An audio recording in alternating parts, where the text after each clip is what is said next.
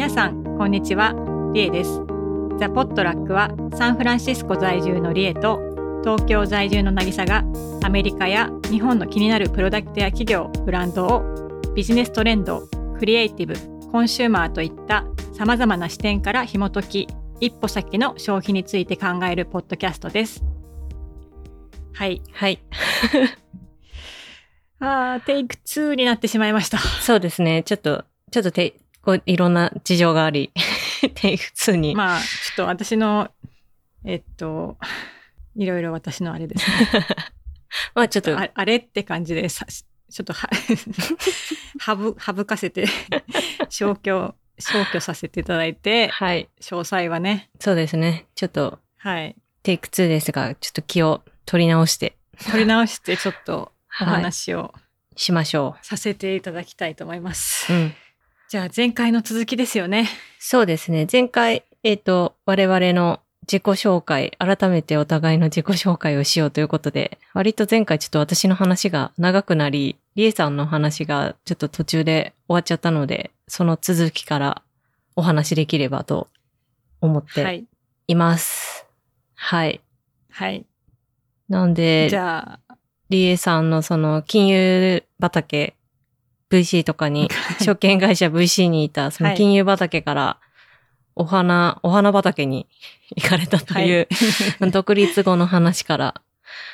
はい。はいということで。これあの私たちあのスクリプトを共有してるんで それにこれ書いてるんですけど実際私がねあの花屋を始めた時に、うん。金融畑からお花畑に移ってきましたっていう風になんかちょっとジョーク混じりに言ってた表現なんですけど あの、まあ、独立して、うん。まあ、私ずっと金融でやって、まあ、なんか単純にそのお金にちょっと嫌になった部分っていうのと、うん。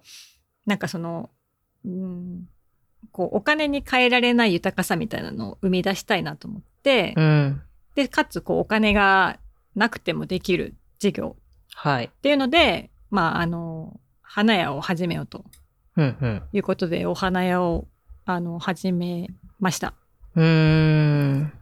ただ、花屋って言っても、あの、私 VC 時代に週末、うん。えっと、花屋でバイトしてて、はいはい。で、そこのお店に制作委託っていう形で、あの、基本的に、まあ、そこの花屋さんは、なんか、あの、日比谷花壇とかでずっとやってた人だったから、うん。あの、デザイナーさんが。うん。まあな、どんなスタイルでも言えば作れる人だったから、その人にこう、こういうのを作ってくださいっていう形でお願いして、私はその、事実上私だけの一人企業みたいな感じで、うん。まあ、ホームページとうん。簡単なオーダーフォームみたいなうん。ので、えっと、サンプルを載せて、うん。で、なんか、独立したって感じですね。うーん。あ、じゃあ、もう、なんて言うんだろう。あの、実制作は別の人にやってもらって、自分が経営者として、タッチ、まあ受発注管理とかをやってるみたいな。そうですね。だから、制作以外を全部自分でやるって感じで、うんうん。まあね、経営って言ったってって感じで、その時はまあ、とにかく売り上げだって感じだったんで、営業。がほとんどメインで、うん。まあ、あとは、その、受発注管理、はい。まあ、あとどうしても間に合わない時タクシーで配達とかもしてましたね。へー。うん。それは、なんかどういう、どういうおは、どういうお花屋っていうか、なんかあ、いろいろあるじゃないですか。なんか、なんだろう。そうですね。うんえっと、なんか私は、その、前に働いてた時に、隣にの、ん ?5 番、ん？なんだっけ？番長？番はい。番長ね、麹町の方でしょ？長あ、そうそうそう、麹町で働いてた時に、はいはい。隣に、のオフィスに、グロービスさんが引っ越してきて、はい。あ、もうどこだか分かった。わかった、ううん あの隣の右隣のビルで働いてて、へえ、うなぎ屋さんありますよね。あるね、あそこ美味しいよね。美味しい。あ、うんへえ、なるほど。理解。で、そこが移ってきた時に、うん窓際にお花が、胡蝶蘭がブワーって並んでて、うんうん。で、なんかこれってすごい、こう、なんか、すごい形式だけのギフトだなと思ってで、。私はまあそこに目をつけてで、あとお花屋さんって営業とかしないじゃない？うん。で、あの、だからお花屋さん、企業に、あの、なんかちゃんとその企業から企業になんか、例えばね、取引先が上場しましたとかってやっぱりすごいおめめでたいじゃん。うん。だからなんかすごいそういう、なんか今後もいい関係でやっていきましょうとかっていう、そういう気持ちを伝えるたいわけじゃない。うん。だからなんかただ単に形として送りましたっていうよりは、なんか印象に残るお花みたいなのを、とか、そのメッセージを伝えられるお花っていうのを、それぞれの企業で作りませんかっていう提案をして、それをまあコーポレートフラワーっていうふうに名付けて、うん。で、企業に営業して回って、うんん。で、ろなんかロゴとかをプリントして入れたりとか、はいはいはい。で、あと、やっぱ企業が好む大きさとか形っていうのがあるから、うんそういうのにこう最適化して、私はまあ花は作らないけど、まあそういうデザイン画を描いて、うん。うん、提案して回ってっていうのをやって、で、やっぱみんなそんな理由があって選んでるわけじゃないから、うん。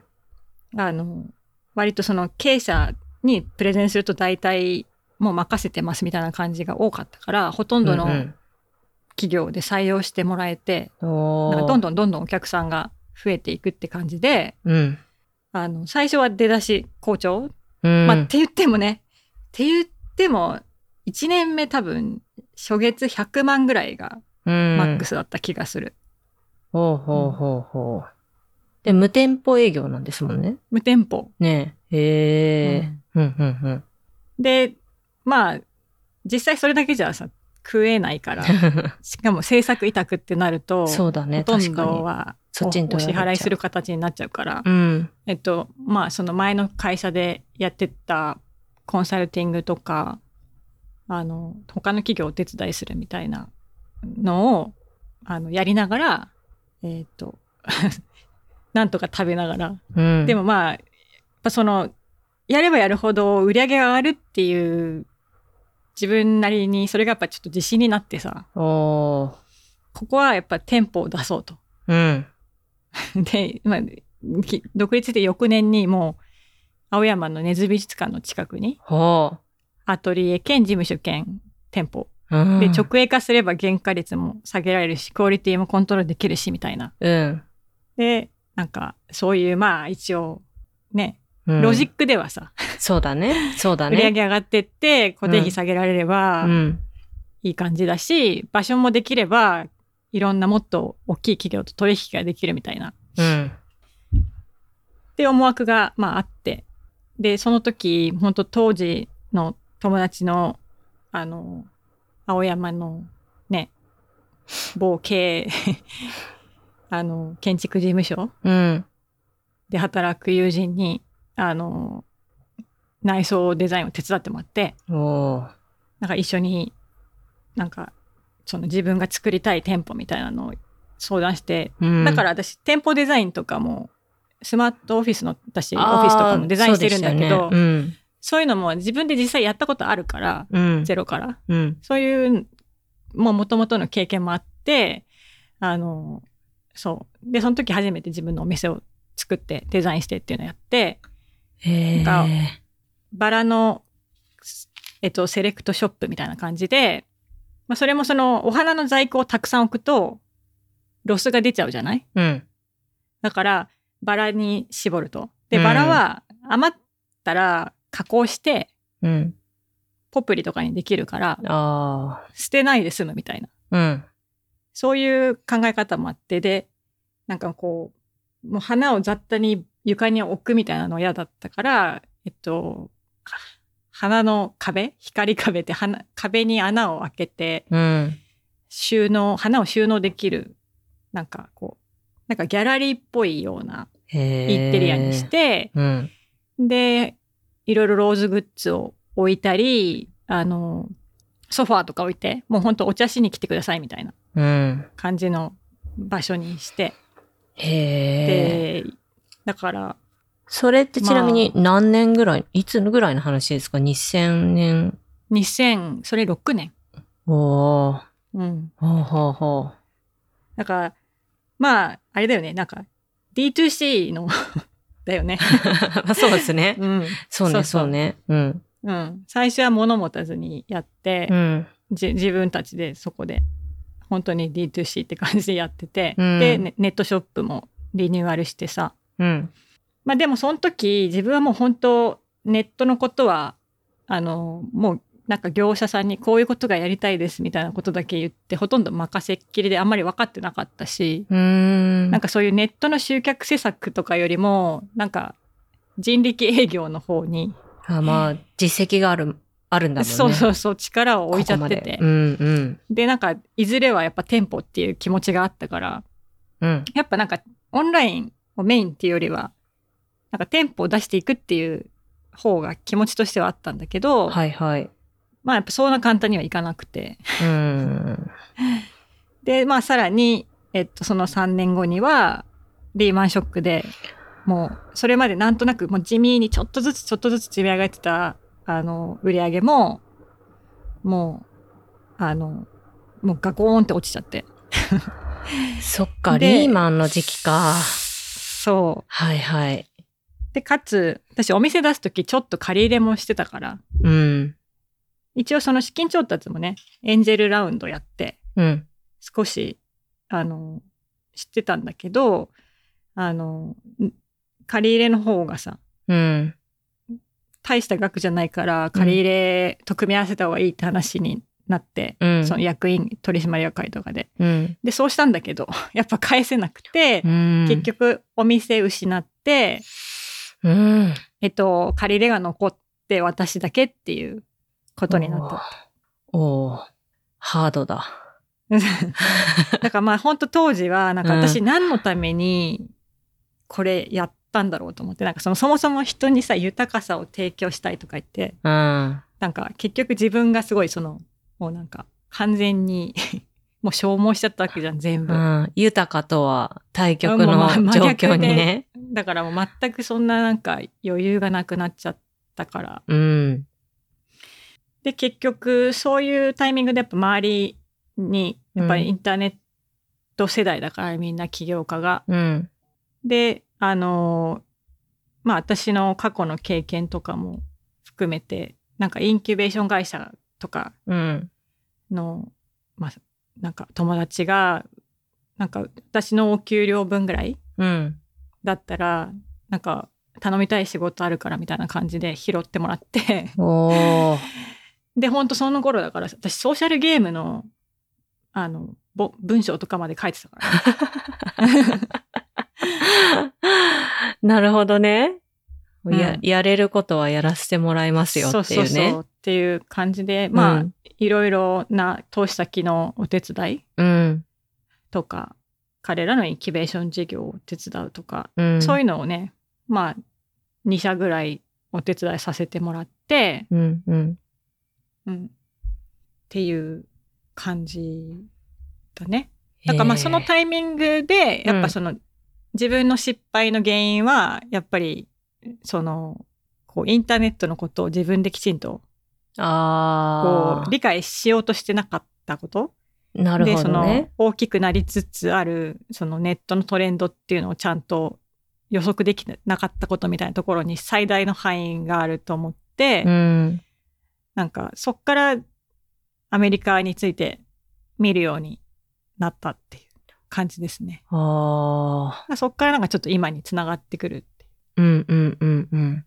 なるほどね。まあなんか、なんかこう、経営者も、まあ二つ、まあ二つに分かれるって言ったらあれだけど、まあなんかこう、自分で割となんかいろんなことを知っている上でやってる人と、なんか本当にザ、ザ経営者、それがザ経営者なのかわかんないけど、なんかこう、割と自分は人とお金とかを集めてくるから、あんまり詳細の部分はケアしないよ、みたいな、なんか結構どっちかに分かれるなっていう気が私の周囲だとう。うんなんかしている。なんかそのその、なんつうの、ファウンダー自体のなんかこう、趣味趣向とか興味とかがすごい反映されていて、何かそこに課題意識があるから、そこに対するソリューションとしてなんかサービス始めたとか、なんかそういうパターンと、本当にこれは稼げる、ここの分野なら今稼げるからって言ってやっていくタイプと結構分かれるなっていう気がしていて、うん。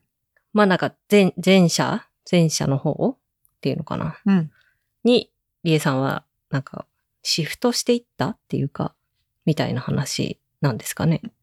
ああ、そうかもね。うん。なんか私もそういう感じでいいと思ってたけど、うん。ダメだって思ったタイプ。だから、うん。やっぱ私は、うん、今も結構パファウンダーイコールプロダクトぐらいの感じで思ってるから、なんか、そこでなんかそのやっぱりビジョンがないと、うん。まあもちろんそんなさ、お金っていう意味でのビジネスを作っていく人だったら、うん。多分何でもいいと思うんだけど、うんうんそこじゃないところにビジョンを持ってる人の場合は、うんプロダクトができないとうん。ダメだと思うんだよね。うん。だから私の場合は、そのお金を稼ぐ、ビジネスをやるみたいなうん。ところには、びあの、パッションがないわけよ。はいはいはい。なんかちょっと極端にうん。なんかわかります。うんうん。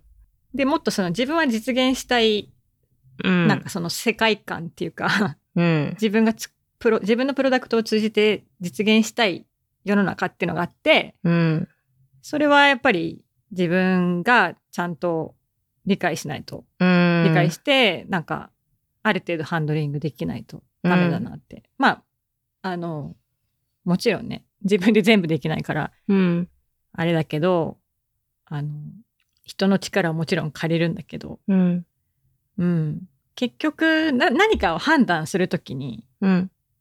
経営者が全然分かってないとさ、判断できないから、そうだね。大事なところで。うんうんまあ、それ、そっからも本当毎日のようにね、記事をなんか読み漁る日々みたいな感じうん。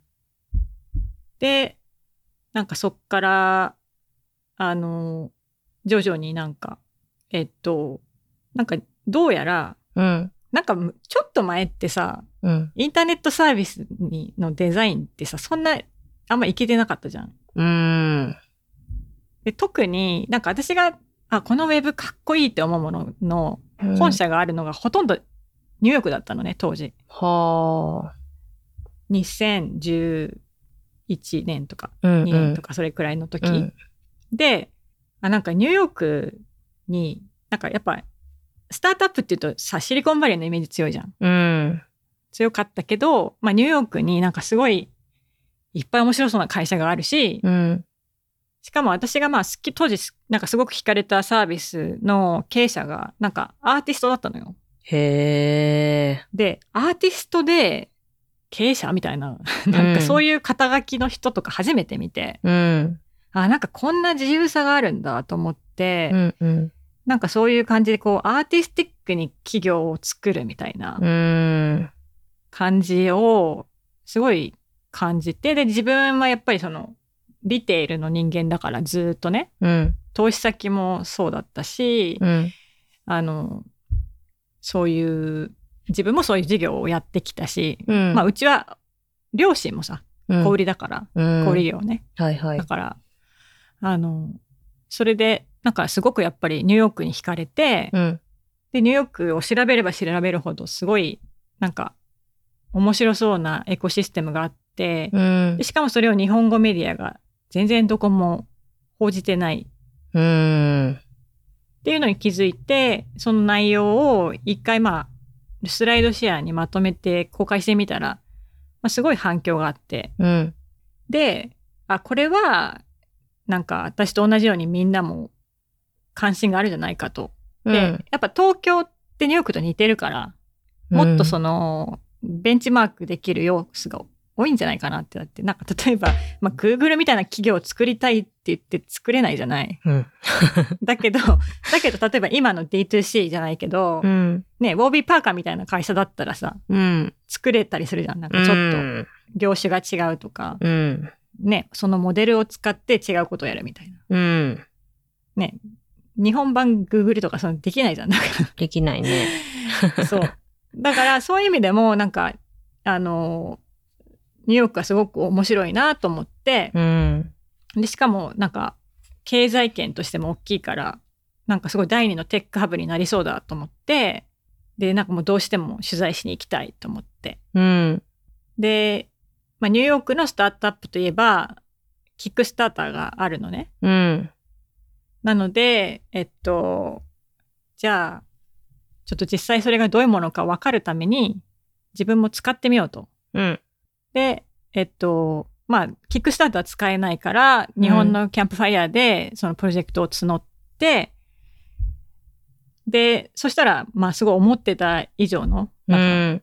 もうすごい、思っあの目標金額の10倍ぐらい集まって、まあ目標金額がすごい私は もう成功し、どうしても成功したかったから10万円ってすごいコンサバのはいはい。最悪土下座して周りにあああ回ろうとか思ってたんだけど、まあそしたらなんかもうそれ初日かなんかで集まったのかな。おでー。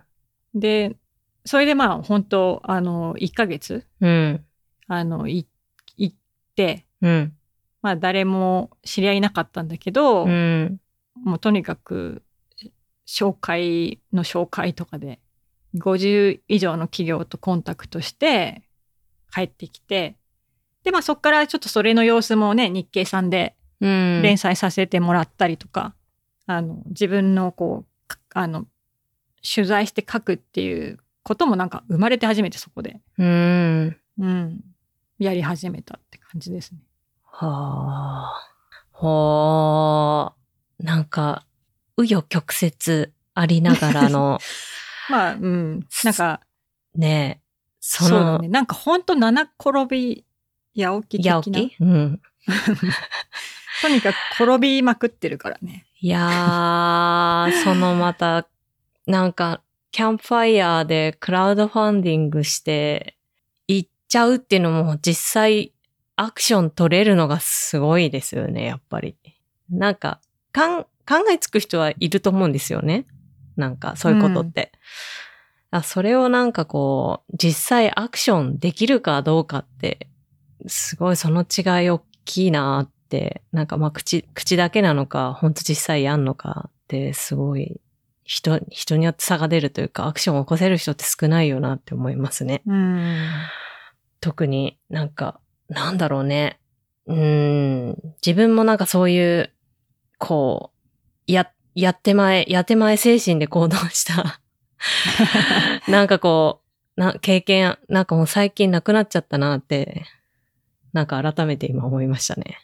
うん。まあ、あの、それ、やった時私30もう半ば近かったんじゃないの？かな？いやー、いやーだから、うん。ね、年齢とか関係ないんですよね。なんかうん。なんかもう、なんやかんやでこう、なんて言うんだろうね。やっぱ、ちょっと保守的になってくるじゃないですか。年齢重ねていくとさ、いろんな、いろんなものとかね、いろんな視点とかが見えてきちゃったりすると、結構行動しづらさを自分に課しちゃったりする部分が、なんかこう、感じるんですけど、自分でも。いやー、ほんと、いや、うん。なんか行動しないとダメだなって思いました。経験積んできてるから、うん。失敗しちゃいけないって自分で自分にブレーキかけるよね。ああ、う。そう、そうそう、それそれ。うん。でもね、別に失そう敗したとて。そうなんだよね。ねなんかね、絶対ね、やった方が学びがある。ねそうそうそで、う。私なんて本当そういう意味では、インターネットの知識とか全然ないところから、うん。あの、ね、そうやって本当に自力でいろいろ勉強うん。するところからスタートして、それでなんかニューヨーク行った時も、うん。なんか私の方が詳しいなっていう感じだったのね。話した人たちより、そのニューヨーク全体についての状況については。まあもちろんさな、一部の VC の人とかはめちゃめちゃもちろん詳しいんだけど、うん普通のスタートアップ起業家とかは知らなくて逆に聞かれるくらいで。うん。だからこう結構その、うん、新しい業界だから、その先を読んで知識をつけて、なんか努力し続ければ結構こうチャンスがあるんだっていううん。のはすごくなんか励みになったし、あとはなんか私について聞かれた時に、その過去の話をすごく肯定的に取ってくれた。うーん。なるほどね。そう、なんかそのお花の話とかも、なんか、うんヤフーで働いてた人とかにも、うん。えー、アメリカでやればいいじゃんみたいな。絶対いけるよみたいな感じですごいなんか、で 手伝うよみたいな感じで、うん。い。すごいこう、なんか、え？って、なんか、日本だとなぜダメかみたいなことばっかりをそうだね。言われてたかうら、ん。なんかこうすごくやっぱりどの環境に身を置くかとか、うん誰と仕事するかって本当に大事だなっていうのはうん。思ったね。まあ日本のね、そのインターネット業界の前と後でも、そのインターネット業界の人たちの方がやっぱり、まあ花とかもさ、業界全体がやっぱシュリンクしてるから、うん。もう全体的に暗いわけよ、やっぱり。で、やっぱちょっと考え方もなんか、あの、ちょっとこう、コンサバな人が多いから、うん。でそこやっぱインターネットの人たちっていうのは別にねなんかそんなの大丈夫だよみたいなテテンションだったから、やっぱそれがすごく合ってたしさらに私の場合はえっとアメリカだとなんかあもっと面白いことやれそうっていうその要は一回めちゃくちゃへこまされた、うん。なんか自信みたいなのうが、ん。なんかまたムクムク湧いてきてすごいやりたいことが出てきたんだよね。おー。なるほどね。そうでまあ実際そこからあのそんな簡単にすぐには飛べ できなかったから、まあ実際日本のいろんな企業を、あの、お手伝いしたりして、やっぱ実際アメリカのその先端事例をね、うん。見たりとか、えっ、と、こうずっと調べてると、ね、そそれで、あの、結構お仕事にもなって、うん。で、実際プロジェクトもすごいたくさんいろいろ関わらせてもらって、あの、そうだね、いろんなウェブサービスとか EC とか、本当いろんなプロジェクトに関わらせてもらって、で、結局、まあ私の場合は結婚を機にこっちに来たんだけど、うん。うん。うん。で、実は今ね、もう1年ぐらい前からまた物作ってんだよね。おー。実は。なるほど。うん。言える範囲で。えっとね、えっと、実はね、またお花作ってんの。え？あ、そうなんだ。え、そっちで？そうなのよそっちで？そうなの。へえー。そうなの。そっか。実は。なるほど。面白い。戻ってきた。面白いでしょ。まあ、うんぐるぐる回ってね。うん。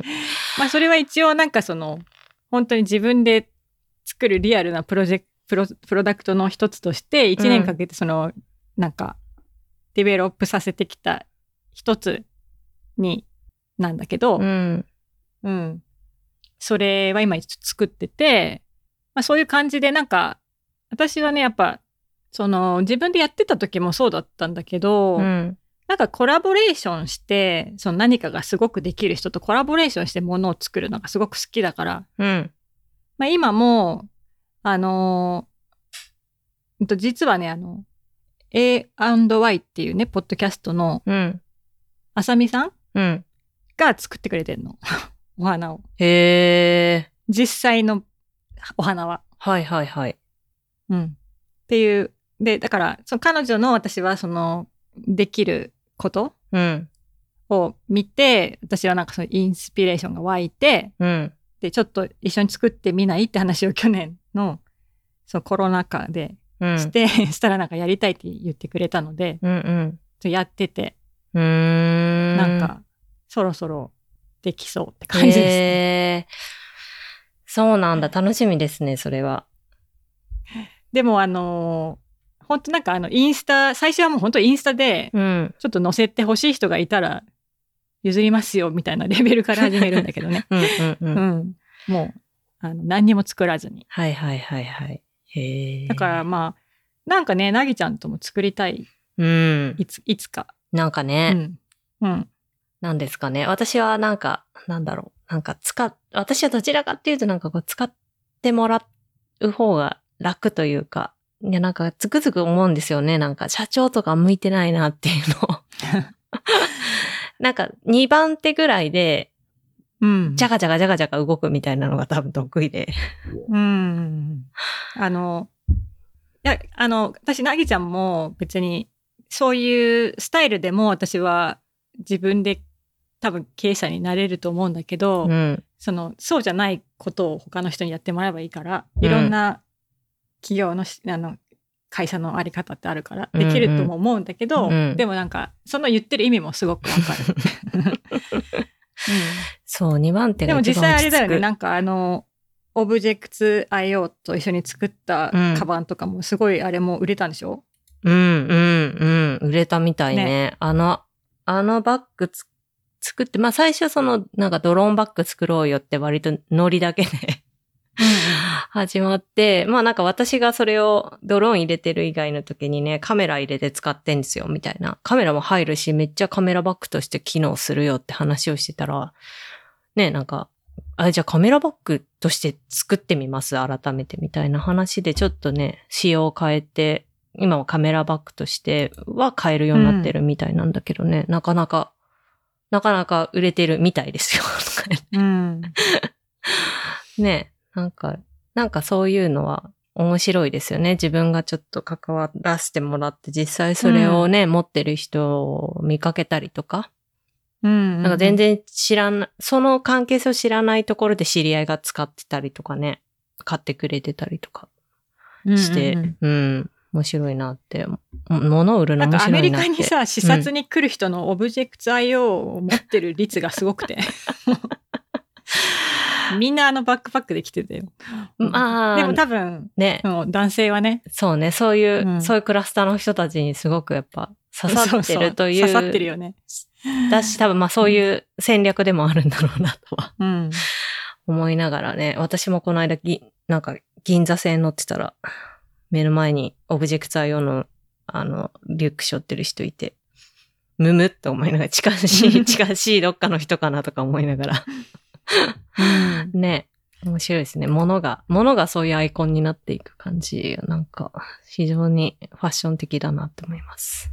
そう。はい。だからまあちょっと私はそういう、なんか、アーティザングッズっていう言い方をしてるんだけど、ちょっとそういう、こう、うん、作り手、クリエイターと直で、なんかその、工場で作るみたいな感じじゃなくて、うん。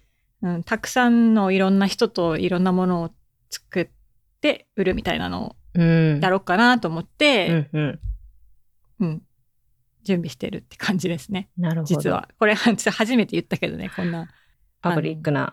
パブリックで。あれ なるほど。いやー、楽しみですね。楽しみにしてます。うん。はい。あの、できたら、なぎちゃんには送らせてもらいたいわ。ぜひ、ぜひぜひ、楽しみにしてます。はい。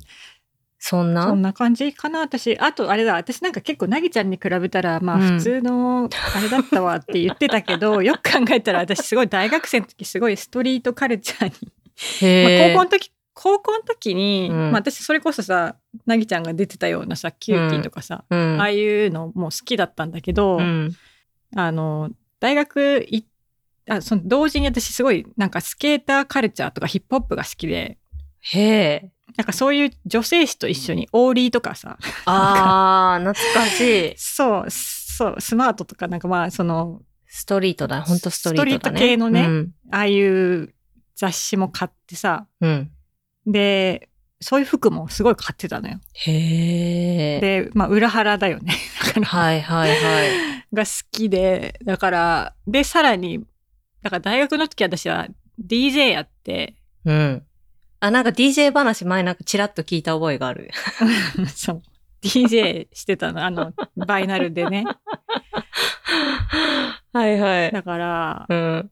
うん、何回かやってたし、うん。まあ、あと、実はちょっとだけラッパーとしても活動してたんだよね。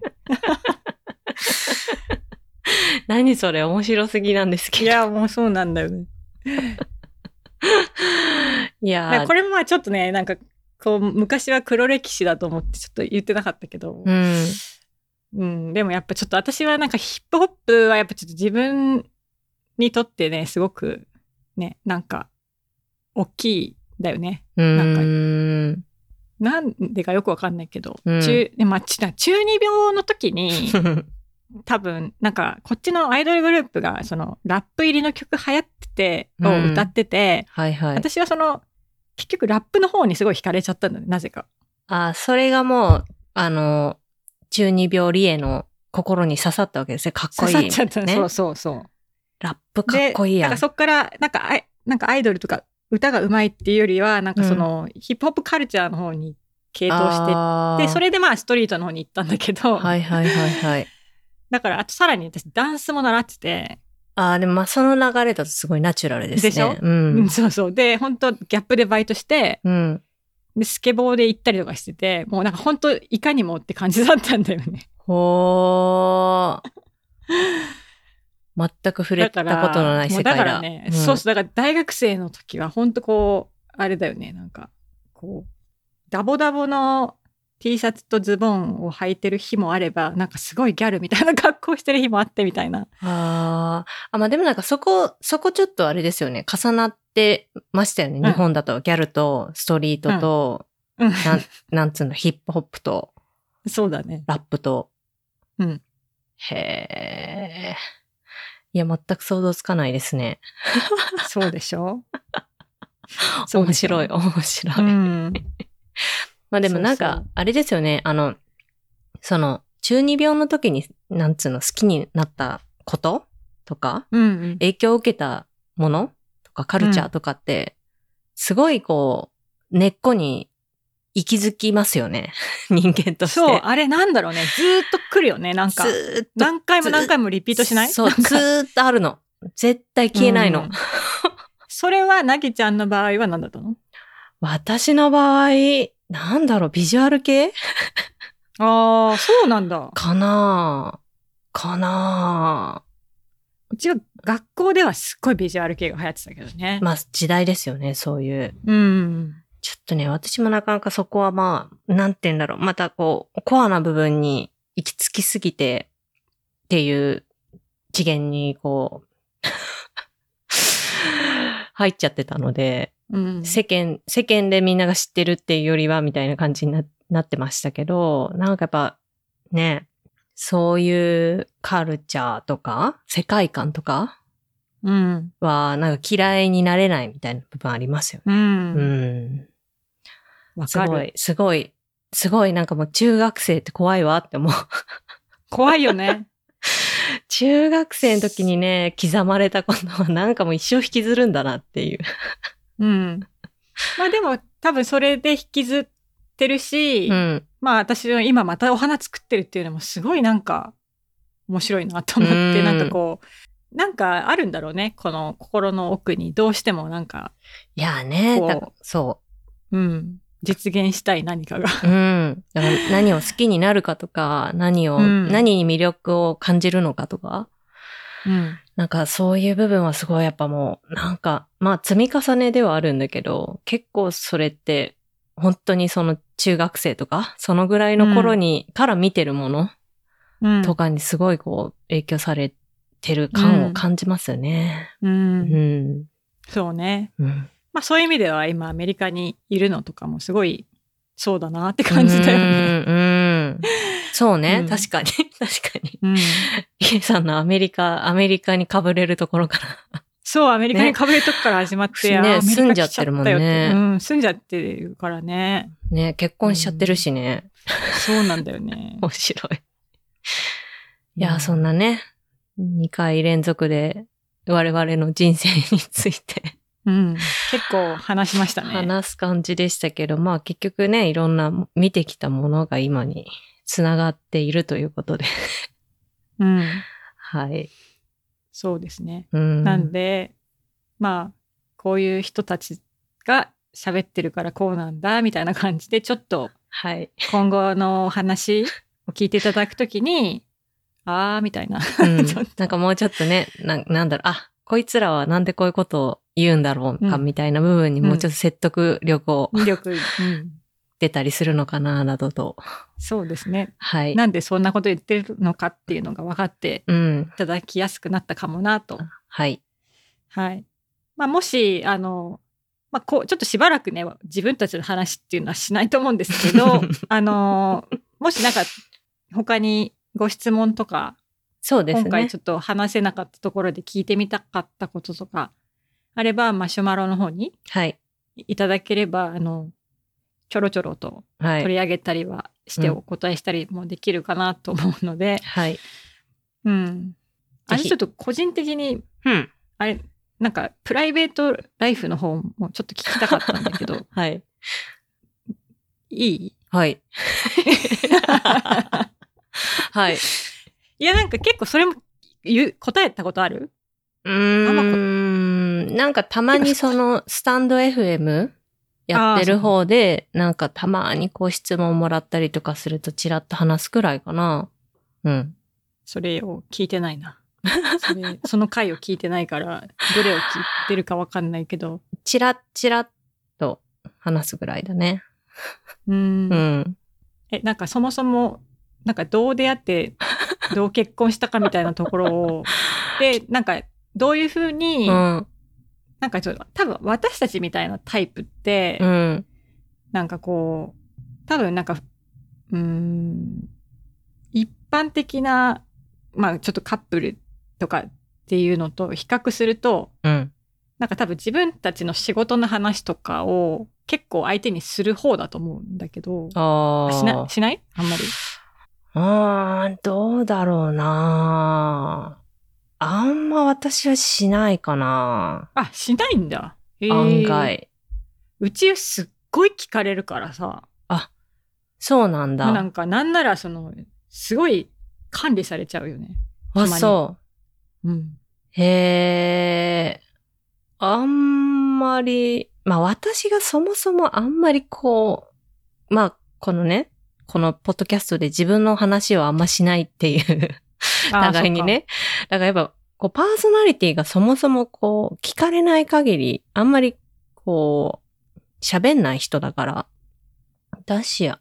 ああ。そうえ、でもそれ、聞かれないの？だあの、旦那さんから。うーん。あ、そうなんだね。あんまり、ま、まあ、うーん、まあ、聞かれなくはないけど、なんか最近どうなってて何がこう、コアの仕事になっていて、一体何でどのぐらいの、なん、こう、なんつうの、利益が出るんだとか、なんかそういう話は一切ないけどね。まあ、そういうのはね、そこまではかもしれないけど。ない。うんあんまり、え、じゃあどういう話してんの普段？どういう話してるかね。うーん、なんだろう。なんか改めて言われると、わかんないけど、なんかでもあんまりしすごい喋る感じじゃないよね。まあでもうちの夫喋るか。なんだろうね。なんか面白い、面白いと思ったものについて喋ったりとかって感じだよね、やっぱり。なんか、さっきのこのニュース見たかとか。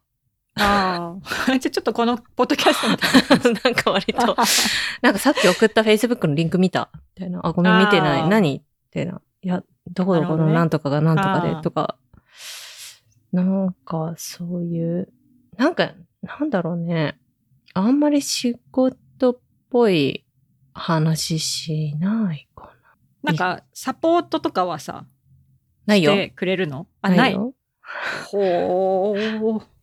ほんと完全に独立した、なんか人格が二人家で生活してるっていうのに近いんじゃないかな。まあもちろん、もちろんね、なんか困った時に助けてくれるが全然あるし、うん助け合うみたいなのはあるけど、ななんだろうね。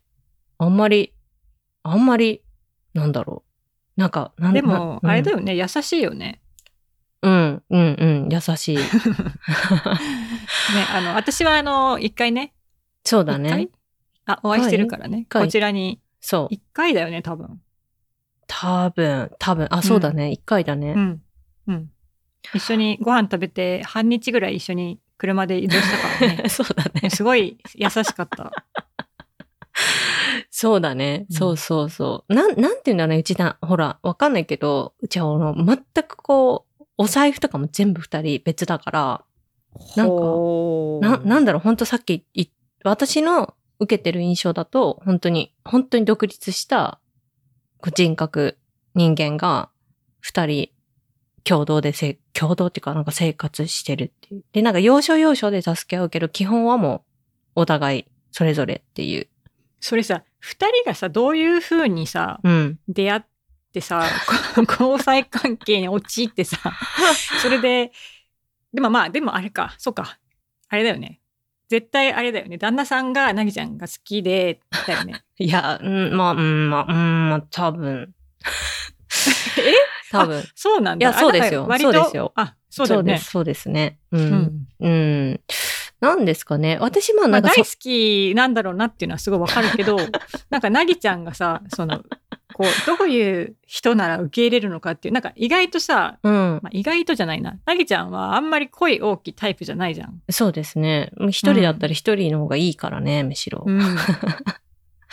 そうなんですよね。だから、なんか本当もともとそれこそ、その結婚願望とかうん。もないし、だから結婚、自分の中のさ、この人生をなんかこう自分でなんか未来を考えた時に、もう結婚って文字がなかったから、そもそも。へえ。そう、全くなくて、もう一人でいかに生きていくかみたいなことだけを 考えていたから、割とね、ああ、結婚とかするんだとか思ったりもしたけど、何ですかね。うーん。まあ、なんか私それこそやっぱこう、ファッション畑で生きてきて、うん。なんかこう、その、それこそその中学生の頃好きだから好きだってインターネットのこととか、そういうなんかちょっとこう、なんつうの、オオタクっぽい成分の部分とかってなんかこう、そう、なんかそこをこう、バーッと前に出せる機会ってやっぱあんまなくて。うん。なんかおしゃれの部分を切り取られることがやっぱ多いし、その面を見られることがずっと多かったから、まあ、そういうふうに見えちゃうよね。そう。だから、なんか、まあ隠してきた時も、隠してた時もあったし、そういうね。なんかパソコン詳しいとうんうんか。うんうんだからなんか割と今の夫とかもスーパーインターネット畑の人だから、てかインターネットとプログラムしかないみたいな人間だから、なんかそういう人に会って、なんかこう家で喋ってるみたいな感覚だったんだよね。うちの兄もエンジニアなんだけど、なんかこうあ家で、そう家で兄と、なんか、ちょっと昨日さ、なんか見たみたいなので、そういう、こう、なんか、なん、やれなんとかの OS がクソだみたいな、そういう話とかもね、なんかそういう、わーってそう、こうなんかちょっとこう、パソコンとかそういう話をしてたような感覚がすごいああったっていうのはなんか覚えてるな。夫と会った時に。まあだから、そあれだね、あの、波長があったんだう。ね。そう。こんなにインターネットの話を、もうなんかこう、無駄な、なんかコンテキストの共有なく、こうなん、もうなんか共通事項として喋れるのすごいな、みたいな。わあ、すごい。何こんな世界あるんだ、みたいな。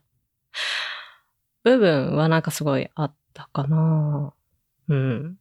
まあ出会いはあれですね。あの、うん。今の夫の会社のファウンダーの社長がもともと友達で、あ、そうなんだ。そうそうそう。もともとそっちの方が古い友達で、で、うちの今の夫が当時、あのーそのサービスの、えっと、アプリの開発、ウェブか。ウェブとアプリの開発を多分、外注でやってたんだよね。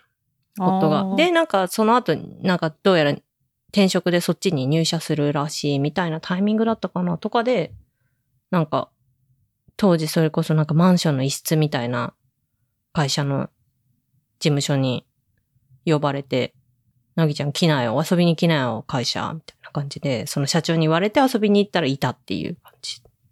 おおじゃあ社長がキューピットなんだ。そうね、この間もなんかその社長に、なんかオン、オンを売ってる、オンを売るぞみたいなこと言われ 言われてたけど、本当が。そうそうね、確かに。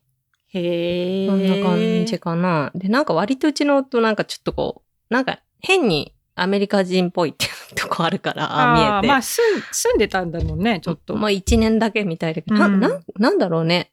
なんかすごい、なんかこう、自己肯定感の持ち方とかがすごい日本人っぽくない、だよね。ああ。ああはうん。なんかそういうとこあって、割とこう、なんだろう。ぐいぐい、ぐいぐい来るタイプというか、うんうんうん目的にまっすぐ、うん。みたいな感じで、なんとなく付き合い始めてなん、なんか、が、私が多分せ、んフリーランスになったタイミングとかで、一緒に住み始めて、数年後に結婚したみたいな感じかな？うん。うん。籍入れたみたいな感じ。へえ。ですね。うん。そんなんですよ。だからなんか、うーん。なんだろうね。あんまり、うーん。なんか、俗に言うすごいこう、カップルっていう感じよりは、なんか、なんかこう、そう、独立した人それぞれの人格って感じ。の方が、なんか私もその方が割と、こ、心地いいというか、過ごしやすいうん。し、そうね。まあ、あと、まあ、単純にその子供とかがいないから、そのスタイルが多分取れるって部分はね、大いにあると思うんだけど、なんか本当、向こうがどのぐらいお金持ってるのとかも全然知らないし、どのぐらい稼いでるのかも全然知らないし、お互いにだからもうそういうことを共有してないよね。なんか、なんかふ、なんて言うんだろう。親しき中にも礼儀ありじゃないけど、踏み入らな。い領域が互いにすごいある先進的だね。かな。ま、わかんないけどね。私がそれがいいから、向こうが合わせてくれてる可能性はあ あるとは思うんだけど。うん。そんな感じですね、うちは。ななんるほど。なんか、なんかさ、たまに、その、えっ、と、サンフランシスコのね、在住の、そのリエさんとかもお知り合いのドリキンさんいらっしゃるじゃないですか。で、うんドリキンさんはまあ、あの、その、テック系というか、ガジェット系の YouTube とかをすごいされてる方で、彼のこう YouTube とかを見れてると、その、パートナーの、えっ、と、ネズミさんっていう、そう、あ、うんゆりえさん、ネズミさん、ゆりえさん。そう。うん。と、まあどっちでもいいいいみたいな。そう。なんかこう、二人でさ、車乗ってるシーンとか、こう、ずーっと撮ってたりするのが出る、すっごい喋るんだよね。うん。うん で、なんか、あ、なんか、まあ、夫婦によるとは思うんだけど、夫婦ってこんなに喋るんだと思って。まあ、あのーもちろんなんかあれ回ってるから余計に喋ってるみたいなのはあるっぽいけど、でも仲がすごいいいよね。そうそうそうそう。うんまあ、だから仲がいいもなんかいろんなタイプがあるなと思って。うん、うん、そうだね。そう。うちもあんまり、あのー話さない。ね、なんかそんな私もうん。イメージがある。そうそう。なんかね、まあ、うち、うん、話さないっていうか、夫があんまり喋らない。うん。うん。寡黙なイメージがある。寡黙？寡黙？うん。そうだね。なんか、なんかすごい俗に言う、はーいみたいなアメリカ人っていうイメージではないね。そうね。うん。すごい来るな、みたいなまあ、イメージはあんまない。まあだから私と結婚したんだろうけどね。なんかそういう、はーいみたいな人がよかったらね。そうね。そういう人だったら多分もっと陽キャラと結婚してると思うかまあら。確かにね。面白いね。そうそう。そんな。うんうー。ん。そうだな。最近はあれだね。なんか引っ越、引っ越しネタが多いね。夫婦で何を喋ってるか。ああ。そう。ほんと。うん。まあ休みね、ど、次のどっか行きたいとか、そういう話とかはまあ、するよね。そうね。まあ、まあ、まあ、だから、うんほんと逆に、うちは割と夫がむちゃくちゃ忙しいので、なんかうんうんうん喋ってる暇もないし、平日。あんまり。すごいね。うん。まあなんかこう、基本なんかちょっと生活時間帯がずれてるっていうのもあるんだけど、うん、今ほら、私は結構朝から起きてるけど、うんうんうん。朝からで、なんか割と朝、朝の方に仕事ギュッて入れて、なるべくこう、夕方、午後夕方とかは、なんか、それこそ記事読んだりとかね、いろいろ調べたりとか、ちょっと趣味に使うとかっていう風にしてるけど、なんかうちの夫は逆に昼から起きてきて、日中はほらずっとミーティングとかがあって、やれご飯も食べる時間がないみたいな話で、やんややんややってるともう気づいたら、やれ10時だ、11時だ、みたいな話に なってくると私はもう寝ちゃうから、っていうとね、もう全然平日、コミュニケーション取る時間もほとんどないからね。土日とか。うんう。ん。でも土日もなんか、じゃあやれ、外でちょっと公園にでも行って、なんだろうね、コーヒーでも飲みつつ芝生でゴロゴロするかって言ってもなんか別にそこでベラベラ喋るわけでもなく、すごいこう、なんていうのね。なんかこう、あっちはなんかスマホを見ながらゴロってしてるし、私はなんかカメラ片手になんかフラフラってどっか写真撮ったりとかして、飽きたとかって言って、じゃあ帰りますか？みたいな、なんかそういう。でもあのさ、なぎちゃんが写ってる写真は大体旦那さんに撮ってもらってるんでしょ？そうだね。外のはそうかな、うん大体。うん。さすがに三脚一人で立てて、セルフタイマーやる勇気はないよね。うん。うん。なんかアメリカとかにいたらできそうな気もするけど。うん。なんかでも、あの、うん。前なんかみんなで歩いてる時にうん撮ってくれた、後ろから撮ってくれたのを覚えてる気がする。ああ、そうね。だからなんかまあすごい協力的ですよ。基本的に。もうなんか、うーん、もうなんか私がやりたいことをや、やっていければいいし、みたいな。やりたくないことはやらなきゃいいし、うん。やりたいことはやって、全力でやってくださいよ、みたいうん。な。うん。感じかな。変わってんのかなこのあり方は。わかんないけど。うん。うん。どうだろう。まあ、そういうお家も最近は多いのかもしれないけど、まあさ、その一般的に女性 はさ、うんもうちょっとその、多分、多数決で言えば、多分もうちょっと恋愛体質の人の方が多いし、あなんか、うん、なんだかんだ言って旦那さんに甘えれるところは甘えようっていうあ。うん。方が多分マジョリティだと思う。まあ、そうだよね。まあ人に、なんか全般的に私は人に甘えるのが下手なんですよね。うん。男女関係なく。うん、そうだね。そう、そうなんですよ。だから、なんか甘え方を知らないですよね。うん。多分。そこはまあちょっとした課題感はあるんで、うん。ね、ちょっとこう、なんだろう、カウンセリングで相談したりとかね、しながら生きてますけど。うん。本当にわ。かる。うん。私もやっぱりそれ、まあ特に私は長女だからさ、うん。その実際に上がいないと、どうやってっていう甘えるっていうのがわかんないし、うんなんかその世話を焼かなきゃいけないっていうのが刷り込まれてるからさ、あなんかうちの下の方の兄弟なんかはすごく、まあ弟なんて本当一番8個下だからすごい上手いのよね。なんあ。かああ、そんなに離れてるんだ。うううん。はいはいうまくこう甘えるっていうか。えーまあでもあれだよね、旦那さんはこう、別になんか甘えなくてもさ、なんかこう、こう優しくいろいろ気遣ってくれるから自然に。うん。ところがこう、なんていうの？なんかその紳士的な振る舞いっていうかさ、こっちで言うところああ、あがなんか身についてるから、あ、うん。こう、自然にこう、なんか甘えるって感じじゃなく頼れるっていうかさ、うん。ああ、そうですね。感じはあるからね、いいよね。うん、うん。だから私もなんかやっぱそう、だから今の夫は、その、友達みたいで、うん。なんか、こう意識しなくてよかったってすごい失礼だけどさ、だから多分結婚したのかもしれないなと思う。そのまま結婚に至ったのかなって。なんか、私、恋愛するとやっぱりなんか大体しんどい相手のこと考えすぎてみたいな感じだったから。うんうん。やっぱそれだとなんかやっぱちょっと甘え方もわかんないから、なんか大体やることがし裏目に、裏目に出て失敗するっていうかね。ああ。いやね。疲れちゃうしね。そうですなんねか。実体じゃないから。うんうん。そうね。そうね。本当だから、そういう、なんか、うん、甘えのスキルとか本当やっぱ子供の時に身につけておかないといけないものだなっていうのをすごい。このね、年齢になって思いますけど、うちは結構、なんだろう。うん、私は上に兄がいて、その、まあうん、長女だけど下うん。で、なんだけど、結構やっぱ、うーん、まあ、兄が、まあ、ちょっと変わ、変わってるというかね、うん。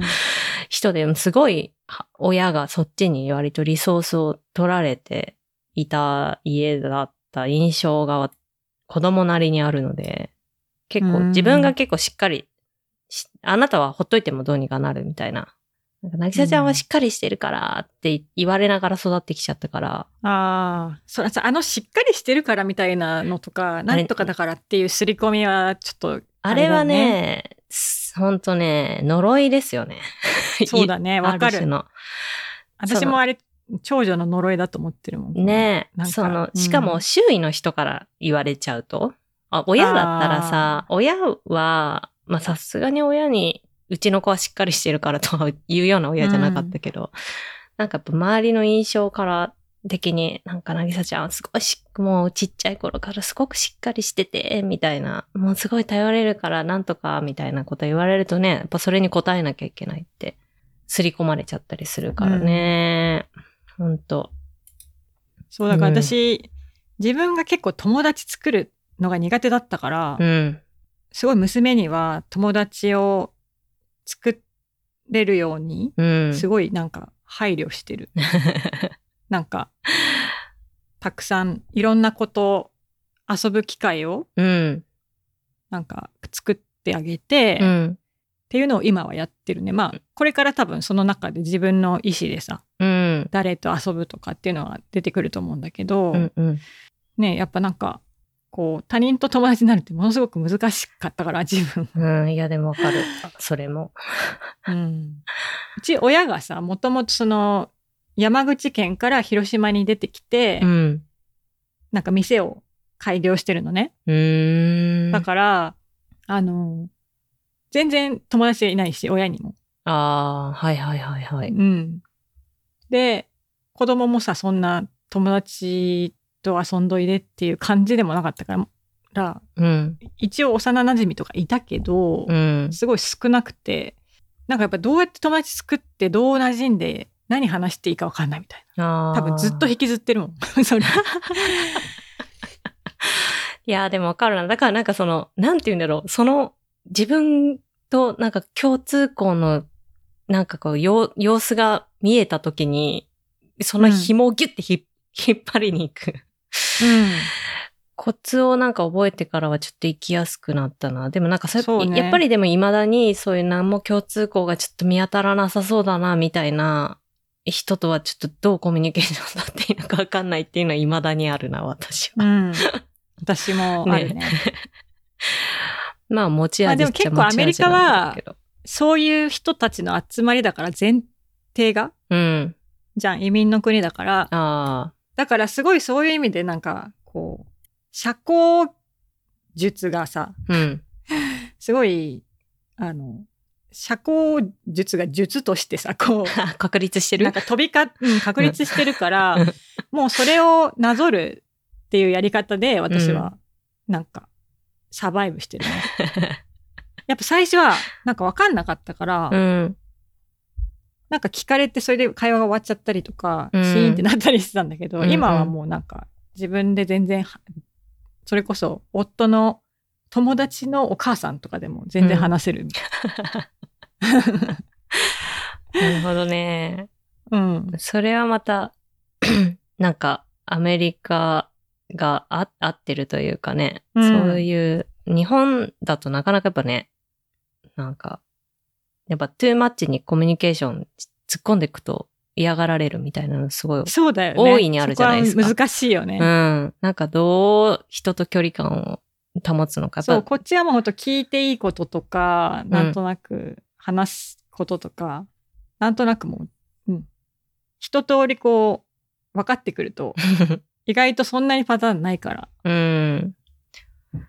あとは練習数をこなしていけば。なるほどね。でも、もっと、うん本当会話術ですね。そう、会話術ってね感じだなって思う。だから、私このコロナ禍でさ、うん。なんか夫がやっぱりリモートで仕事して家にいるじゃない？うん。でずーっとコールしてるから、うん。うん。で、やっぱもう別人なわけ。うん。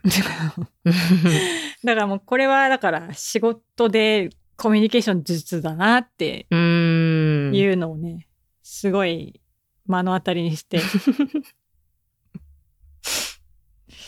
だからまあ、それがちょっと面白かったね。なんかなんか基本的にたまにちょっといじいじってたんだけど、なんかもう本当いや、exactly, exactly ばっかり言ってて、すごい。ななんか、なんかとにかくさ、なんうか、ん。そそれがめちゃくちゃ聞こえてくるわけ。うんなんか とにかく超同意とか、うんなんか大げさに笑うとか、そういうのばっかりで、あなんかすっごいそういうの大事なんだなと思って。ー。なるほどね。うん。はあ、この間さ、なんか、金曜日か、先週、なんか10時間ぶっ通しで、英語のコミュニケーションを学ぶっていうオンラインクラスに出てたですよ、私。そこでむちゃくかツイッター書いてたよね。そう、そこでむちゃくちゃそれ言われたね。オンラインだからこそ、よりその、えっ、と、こう自分が、が自信のある様みたいな、うんとか、あなたに興味があるっていう意思をうん伝えづらいから、オンラインだと、もうとにかく大げさに、手、手振り、あとなんかこう首を動かすとか、うん。あとはもうとにかくはっきり喋る。間違っててもいいから、とにかく発声しろみたいな。うん。それってもう英会話じゃなくてコミュニケーション術の話だよなと思って。出川だよね。そうでもなんかそれもやっぱ最初、それこそね、最初の10分とかで説明聞いた後に突然なんか、まああある課題があって、じゃあこれについてちょっと英語で喋ってみて、みたいな録画されるのよ。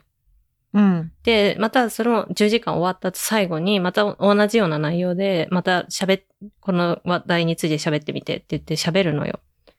やっぱ確かに全然印象違うんだよね。うん。なんかだからカメラまあ、を見るとかね。ほっとくと興味ないんですよねって感じになっちゃうからね。そう。だし、自信のなさとかが、なんかやっぱ、すごい、うん。それはもう技、技だなっていう感じがうん。して、面白かったですよね。人に。与える。基本的に、なんか思ってることの3倍よく言うっていう。感じ。うんなんかまあまあいいかなって思ったらアメイジングぐらいの。ね、うんなんか、すごい面白かったです、それは。新たな世界を見た気がしましたね、私は。そう。ね。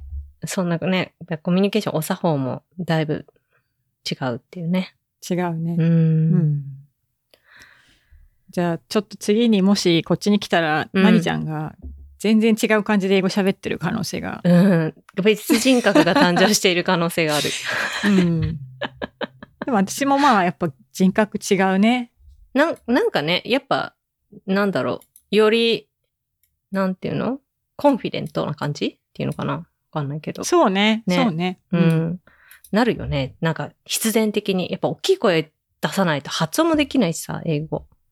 日本語のうんまずね。小さい声だと内容とか発音とかじゃなくて、うんはって言われる確率すごい高いから、やだしね、こっちもあーとか言われちゃうね。そう。ななんかもう、いや、こうでしょぐらいの感じで話していかないと、うん。なんだよね。ね。と思うわ。うんはい。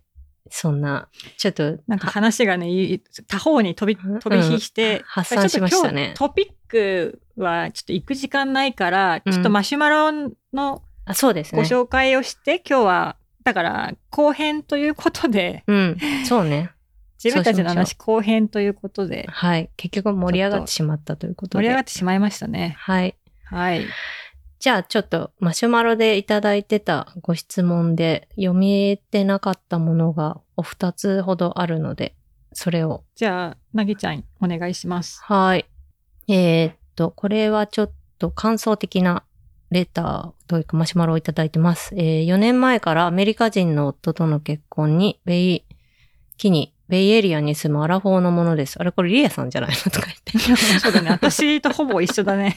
ね新卒入い社や、なんか普通に連絡をください。ねえ、ねえ、新卒入社した会社を今年の3月末に退社し、退職し、現在は休憩中です。そんな中、ポットラックのポッドキャストに偶然出会い、これまでとは違う業界、違う視点、様々なお話をカジュアルに聞けて、新鮮ですごく勉強になります。まだ COVID は続き、完全には落ち着かないですが、どうか体調には気をつけてお過ごしください。これからも更新を楽しみにしています。ということで、ベイエリアに住まれてるってことは、なんかね、ありがとうございます。ねうん、ねあの、ね。うん。え、なんか連絡ください。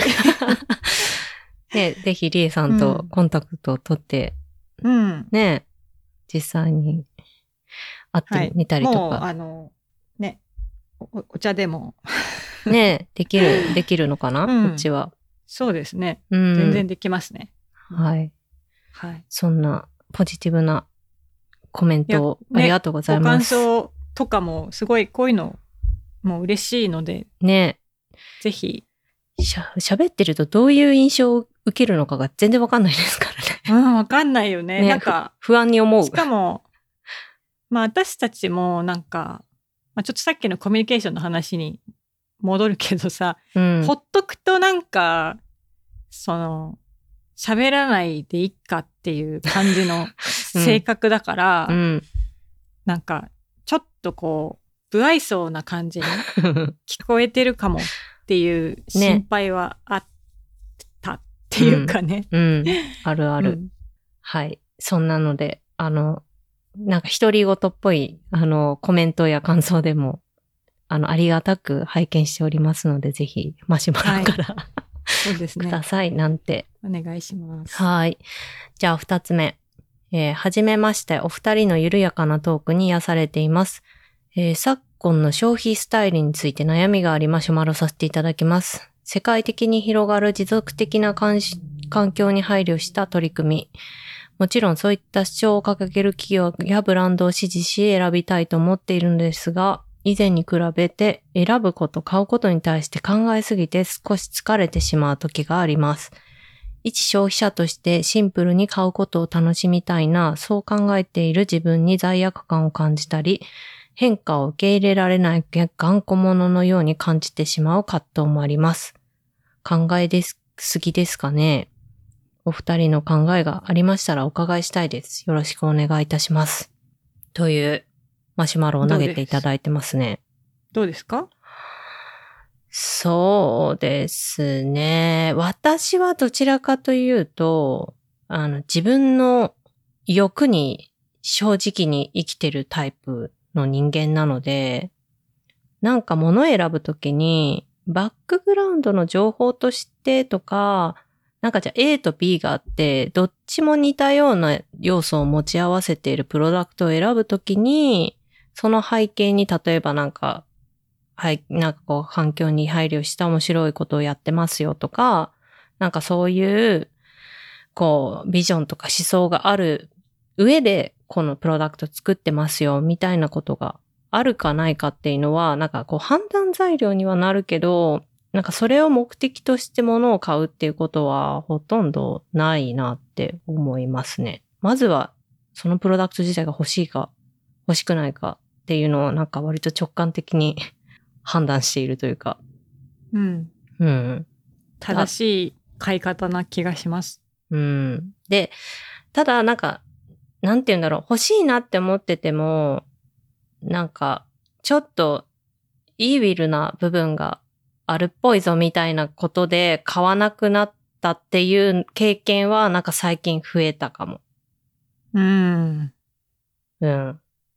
なんか、それこそ日本だとちょっとさ、問題になってるあの、海外から研修生みたいな名前でさ、外国人雇って結構このききつい環境で、もう働かされてるとかさ、なんか、じゃあ、海外だったらウイグルの話とかもあるけど、なんか、そういう、こう、いろんな問題抱えてる中に対して、なんかこう、声明をちゃんと出してないとか、説明責任果たしてないとか、うん、なんかそういうことで、なんか、企業とかブランドに対して、うーんって思って選ばないっていうのは、なんか、昨今ポチポツあったなっていうのはありますね。昔だったらあんま気にしてなかったなっていうのは感じた。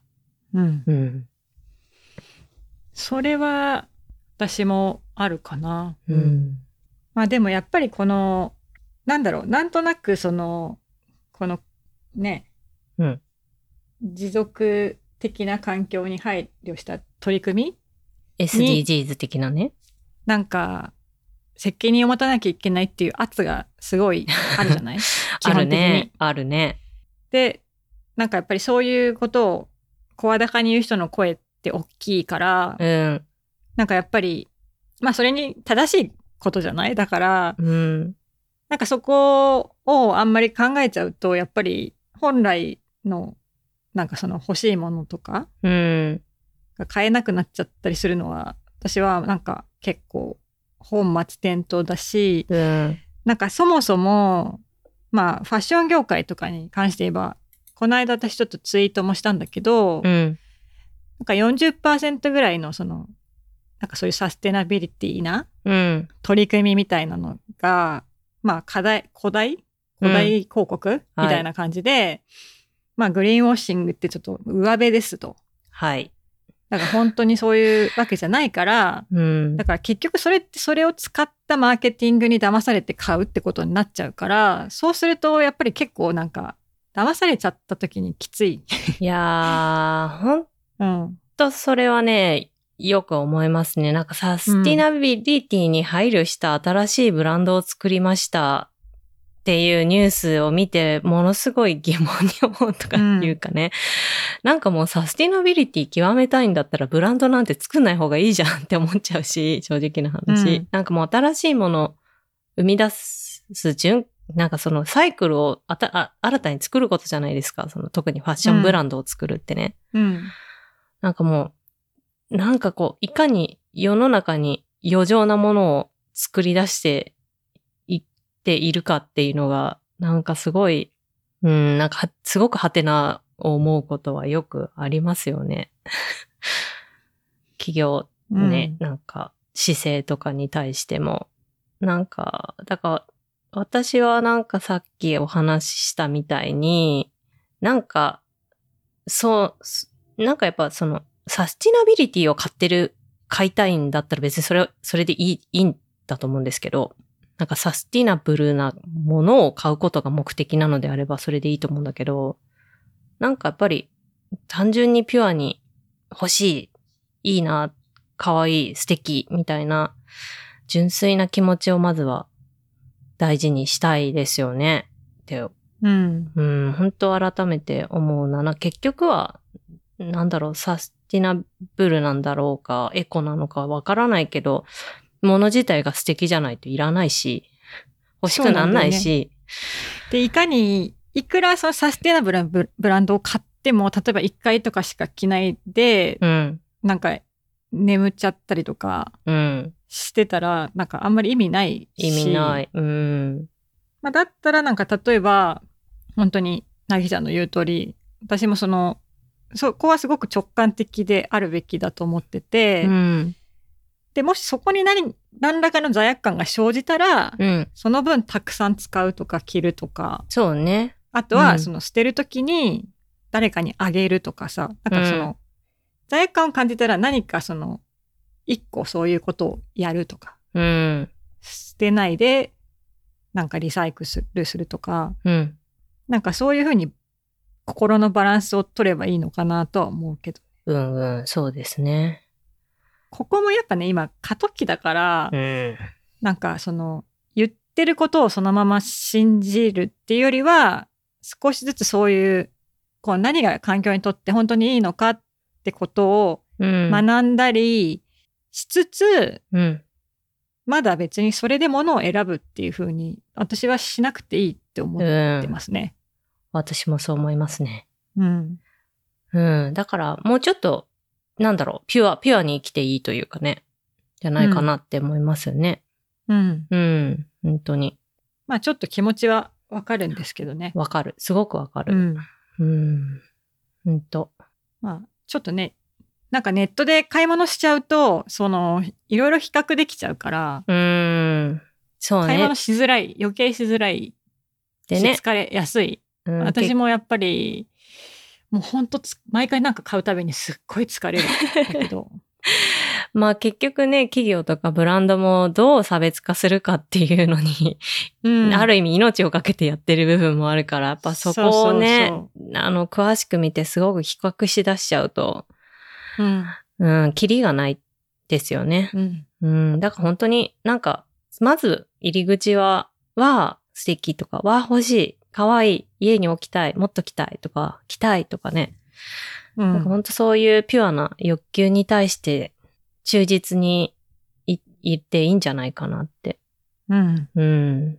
まあね、それでなんかちょっといろいろ調べたら、なんかあんまりいいことしてない企業っぽいなとか思ったら、そこで諦めがつくんだったらもうね、買わなきゃいい話だし、なんかまあちょっとこのぐらいだったらいいのかなだし、もしかしてもうちょっと調べたらいいことをやってるね、ブランド企業でより、なんだろう、愛が深まるというかね、そういう時もあるだろうし、なんかあくまでも、なんかサブの情報、あくまでプロダクトありきっていた方がいいんじゃないかなって思います。そうあと本当にそういうの考えてやってる人って意外と言わ言ってなかったりするからさ。そそうね。なんか本当に、なんか、なんだろうね。ウェブサイトのちょっと詳細のところにペロって書いてあるか、実はなんか、なんかなんだろう、最近、最近なんか、なんか、ちょっと詳細なことまで覚えてないんだけど、なんかすごいエコな素材使ってますって、バンブーコットンですとか書いてあるけど、バンブーコットンなんて昔からあるやんとか思って。うん。なんかもうこれも書き方だなとか思っちゃったりとかするじゃないですか。そういうの見た瞬間。でもなんかそういうエコな素材使ってますよなんて、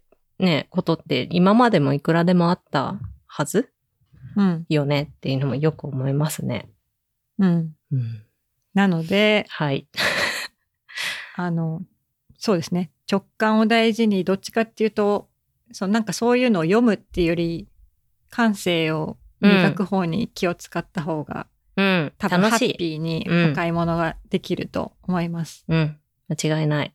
はい。あとは、私たちがうん。いいなと思うブランドは、このポッドキャストで聞くので、あ紹介するので、うん。このまま、なんか、あの、聞いていただければ、なんかそういうののお手伝いもできるかもうん。う思いん。ます。ですね。はい。はい。そんな感じかな？今日は。ですねはい。はい。ちょっとトピックまで追いつかなかったですけど。なんかちょっと、ね、うん。すごいいろんな話がはい。できて面白い回になりましたね はい、と思います。うん。はい。はい。そんな感じかな？うん。はい。じゃあ、今日のザ・ポットラックはこの辺で。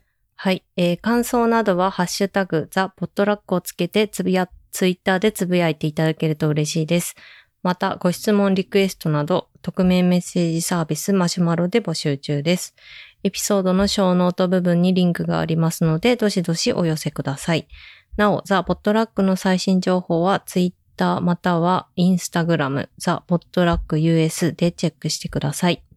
また、 PayPal.Me でのサポートも募っております。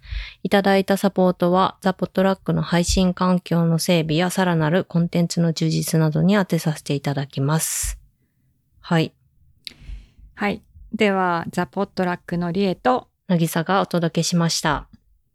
次回もお楽しみに。楽しみに。